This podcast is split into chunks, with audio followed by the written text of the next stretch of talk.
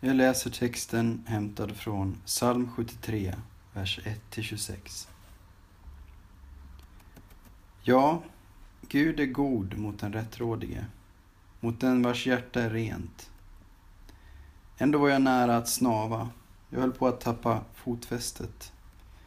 Jag fylldes av avund mot de högmodiga. Jag såg att det gick väl för de gudlösa. De vet inte av några hinder. Deras hull är fett och frodigt. De frågar inte i nöd som andra. De lider inte som människor gör. Därför är högfärden deras halskedja och våldet den dräkt de bär. Deras ögon tittar fram ur fettman, deras inbilskhet är utan gräns. De hånar och talar ondsint, överlägset och hotfullt. De öppnar sitt gap mot himlen, deras tunga far fram över jorden. Därför kommer folket till dem och suger i sig deras ord. De säger, Gud, vad vet han? Inte vet den högste vad vi gör. Sådana är de, de gudlösa. I lugn och ro ökar de sin rikedom. Förgäves höll jag mitt hjärta rent och sköljde i oskuld mina händer. Jag fick lida dagen i ända, var morgon blev jag tuktad på nytt. Hade jag sagt, jag vill tala som dem, då hade jag svikit de trogna. Jag grubblade och försökte förstå, men det blev mig för svårt. Men så kom jag till Guds helgedom och insåg hur det går för dem. Du för dem ut på hala vägar, du störtar dem i fördärvet. Plötsligt blir de till intet. De går under och förgås i skräck, liksom drömmen är borta när man vaknar. En bild som är glömd då man stiger upp. När mitt sinne var bittert och det sved i mitt hjärta, då var jag utan förstånd. Ja, som ett oskäligt djur inför dig. Men nu är jag alltid hos dig. Du håller mig vid handen. Du leder mig efter din vilja.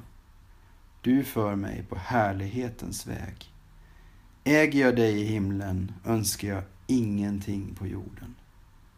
Min kropp och mitt mod må svika, men jag har Gud och han är min klippa för evigt.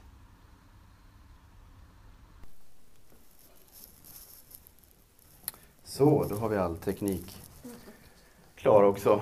Hej på er! Daniel Back heter jag, för den som inte visste det, och jobbar med det sociala arbetet här på templet. Och jag har haft en skön semester nu och börjat i veckan precis. Eh, och det är väldigt, oj, det är väldigt roligt att se er allihopa här. Jag ska lägga dem här, här istället. Det blir lite mycket grejer här. När man har en mindre scen än vad vi är vana vid att ha där uppe i lokalen så blir det lite rörigt här. Men vi ska ordna det. Så. Eh, jo, vi ser fram emot att kaféet ska öppna på måndag här och då får vi fullt med folk här i huset igen och ta hand om på olika sätt. Eh, men vi är inte där än, utan vi får börja här på söndagen. Och ni har lyssnat till texten, ni har den framför er. Eh, det är en eh, ganska lång text. Eh, jag tycker om att läsa större delar av texter, annars är det lätt att man klipper ut sina favoritavsnitt i psalmerna. Men det är bra att läsa hela texten, för det var faktiskt så den var skriven. Och eh, det är så den gör sig bäst, tror jag också. Det är ju Asaf som har skrivit det här och han var sångledare i kung Davids kör. Och han har skrivit en hel del av psalmerna då. Och han försöker ju här se sig omkring på jorden och titta på det han ser omkring sig och försöka göra sig en bild om vad som sker. Och vad han ser, det är en ganska orättvis värld. Han försöker se hur saker och ting hänger ihop och får inte ihop det riktigt. Han säger så här i vers 3. Jag fylldes av avund mot de högmodiga. Jag såg att det gick de gudlösa väl, såg att de lyckades. Alltså de, de gudlösa, de som inte tror på Gud, det verkar vara som att de lika väl når fina positioner i företagslivet och att de här divorna som syns på TV, de har de här fina liven och så, som tänker på sig själva och som satsar på sitt. Eh, det verkar inte vara som man, rättvisa råder när Asaf tittar sig runt omkring. Eh, och de säger också då, de här personerna som det står då, att Gud, vad vet han? Inte vet väl den högste vad vi gör? Alltså, det verkar inte som Gud bryr sig så mycket. Jag kan satsa på mig själv, det går ju bra ändå. Det verkar ju lyckas mitt liv, om jag tänker på mig själv. Satsa på dig själv så blir du lycklig. Se till att umgås med rätt personer så att du har rätt kontakter för att sen kan eh, leda in i andra uppgifter, bättre jobb och så vidare. Gud, han gör bara dåligt samvete. Han är en bromskloss som gör att du inte kan vara så fri som du borde kunna vara. Utvecklingen går framåt, du måste göra dig fri från sånt där. Vers 15. Hade jag sagt, jag vill tala som det, då hade jag svikit mina trogna. Jag grubblade och försökte förstå, men det blev mig för svårt. Han sliter liksom sitt hår nu. Lite lätt... en dålig bild av mig.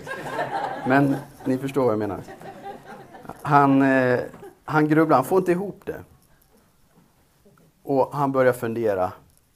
Och det verkar vara två frågor grundläggande som han funderar över när han tittar ut och ser på, på hur livet ser ut här på jorden. Det verkar, vara, det verkar vara sant eh, att Gud är god mot en rättråd. Om det är sant, är jag egentligen inte då lurad? Är min empati för andra människor ett hinder för mig? Är min längtan efter rättvisa och inre renhet bara dumhet, ett slöseri med tid? Förgäves höll jag mitt hjärta rent, säger han i vers 13, och sköljde i oskuld mina händer. Kanske borde jag istället ägna mer tid åt andra saker, mitt yttre, min karriär och allt det här. Han börjar fundera, grubbla, är det, jag borde kanske gjort så där istället. Och för andra, varför är livet på jorden så orättvist? Och undersökningar globalt visar att det är den vanligaste frågan människor har som, inte, som brottas med de här frågorna. Det är, hur kan Gud tillåta så mycket ondska? Finns det verkligen en Gud i den här onda världen? Och Asa får inte heller ihop det. Det verkar inte vara som att karmas lag gäller, att det man ger, det får man tillbaks. Och inte som Zlatan säger heller, att allting sker för ett syfte. Det är kanske lätt för honom att säga som det har gått bra för. De finaste människorna som vi träffar kan drabbas av cancer och dö. Men vi ser också själviska, så kallat onda människor som lever gott, som får ett långt liv kanske. Och varför träffar jag oftast de ödmjukaste och de mest medkännande människorna här på kaféet. Det finns alla de sorter naturligtvis. Men jag träffar inte sällan människor som är väldigt ödmjuka och längtar efter kärlek och är mottagliga för att ta emot kärlek också här på kaféet. Varför har de det så tufft? Och varför kan jag möta de mest hårda och egocentrerade attityder hos de som har det som bäst ställt? Ja, utifrån ett strikt inomvärldsligt perspektiv ligger det ju kanske ganska mycket i den här analysen. Den är mörk, men den är till viss del också sann, tror jag. Det är i alla fall Asafs bild av det hela. Och om man tänker evolutionen, eh, utifrån den teorin så är det ju helt logiskt att en stark överlevnad på bekostnad av den svage. Som det sker i djurens värld. Så långt väldigt mörkt, eller hur? Men det händer ju någonting i texten. I vers 17 så står det, men så kom jag till Guds helgedom och insåg hur det går för dem. Han kommer i kontakt med det heliga, med, med det transcendenta, med det bortom den här världen, det här inomvärldsliga. Han kommer i kontakt med något av evigt värde, Guds helgedom, templet, synagogan, församlingen, hemgruppen, bönesamlingen. Till gudstjänsten, till Bibeln, till bönen. Han kommer i kontakt med det heliga. Och då händer någonting. Och i det perspektivet så är inte människan, han själv, längre i centrum. Han blir övertygad om hur det egentligen är. Bakom det som vi ser för vårt blotta öga. Vers 18. Du för dem ut på hala vägar, du störtar dem i fördärvet. Plötsligt blir de till intet. De förgår, förgås i skräck. Liksom drömmen är borta när du vaknar, en bild som är glömd när man stiger upp. Och här, i en ganska negativ beskrivning då, så ligger, tror jag, svaret på den här första frågan som han har grubblat över. Visst, det går bra för människorna. En tid. En tid. Men perspektivet för våra liv behöver rymma en evighet. Det är inte bara här och nu. För den som blundar för den verkligheten så kommer allting kunna tas ifrån en när som helst. Det är under de premisserna vi lever. Det vet inte minst de som är på flykt hit som vi möter genom vårt språkcafé och som, som är här nu och hjälper oss servera idag.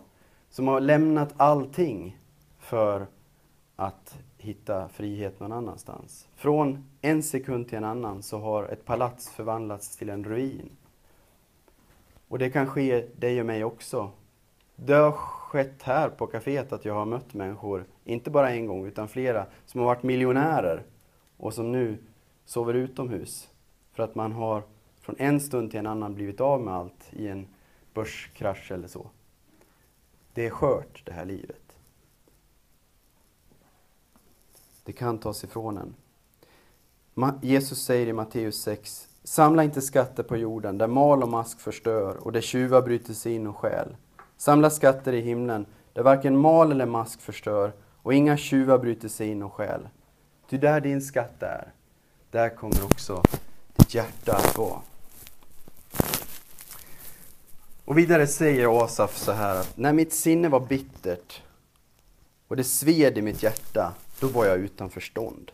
Då var jag som ett skäligt djur för dig. Jag möter också många som fastnar i den här orättvisan, den här världens orättvisa. Att varför ska det här drabba mig? Och man blir bitter. Man blir som ett djur, säger Asaf. Varför ska allt elände hända mig? Varför ska jag behöva drabbas när andra människor har det så bra? Varför ska jag behöva drabbas av andras ondska? Men, ja, vi kommer tillbaks till det. Nu verkar han ha hittat ett nytt förhållningssätt till det andra av sina grubblerier. Hur kan livet vara så orättvist? Och det är från vers 23 där som vi hittar svaret på den frågan. Men nu är jag alltid hos dig. Du håller mig vid handen, du leder mig efter din vilja. Du för mig på härlighetens väg. Äger jag dig i himlen önskar jag ingenting på jorden. Min kropp och mitt mod må svika, men jag har Gud, han är min klippa för evigt. Asaf möter Gud. En Gud som håller honom i handen. Och helt plötsligt så kretsar inte frågorna om en absolut rättvisa här på jorden. Han är istället, i ljuset av kunskapen om Gud, så har han börjat ställa andra frågor till sitt liv. Istället för, vad kan jag få ut av det här livet? Så börjar han ställa frågan, hur kan mitt liv återspegla dig, Herre? Och istället för, varför ska jag hela tiden drabbas av sjukdom och elände? Så har han börjat fråga, hur vill du använda det jag går igenom just nu, Herre, för dina eviga syften? Och istället för böner som Hjälp mig att lyckas med, med det där eller det där eller det där. Så har han börjat be Hjälp mig vara i din vilja, Herre. Hjälp mig hålla blicken fäst vid hoppet om en evighet tillsammans med dig istället. Ske din vilja så som i himlen, så och på jorden, ber vi. Och det är ju att leva just i det här himmelska perspektivet. Att det är det perspektivet som är mer verkligt än det här. Och att det får vara en levande verklighet genom mötet med Gud, precis som Asaf är ett exempel på. Och visst får vi bli besvikna ibland, så är det ju. Och modet må svika, som han säger i sista versen där. Men du är min klippa för evigt. Alltså det är en realism i det här också. Det är inte överandlighet, utan modet kan svika, men du är min klippa. Och vi vet också genom Nya Testamentets texter vem den här klippan är som Asaf talar om. Det är Jesus Kristus som är den här klippan. Han är vännen att hålla i handen som han talar om. Han är den som öppnar dörren till ett evigt liv. Han är den som ger mening också åt livet här och nu. Och han är den som föder kärlek genom den heliga Ande i ditt och mitt liv till andra människor runt omkring oss. Och i mötet med honom då kan vi liksom den här upplevda orättvisan, kanske begynnande bitterhet, hat, besvikelse sköljas bort genom den heliga Andes kraft. Han vill ta de här eh, attributen ifrån oss. När du tar emot hans kärlek kan stora saker hända. Och vi ska sjunga en sång om den kärleken nu. Om Guds kärlek. Som vill bryta besvikelse, bitterhet. Allt det här som har med det här jordiska att göra. Vi är fast i vårt inomvärldsliga perspektiv. Och det är Pejam som ska få sjunga den sången. Det är en sång som Charlotte Höglund har sjungit. Jag tror att det är hennes far Arne Höglund som har eh, skrivit den. Endast kärleken segrar.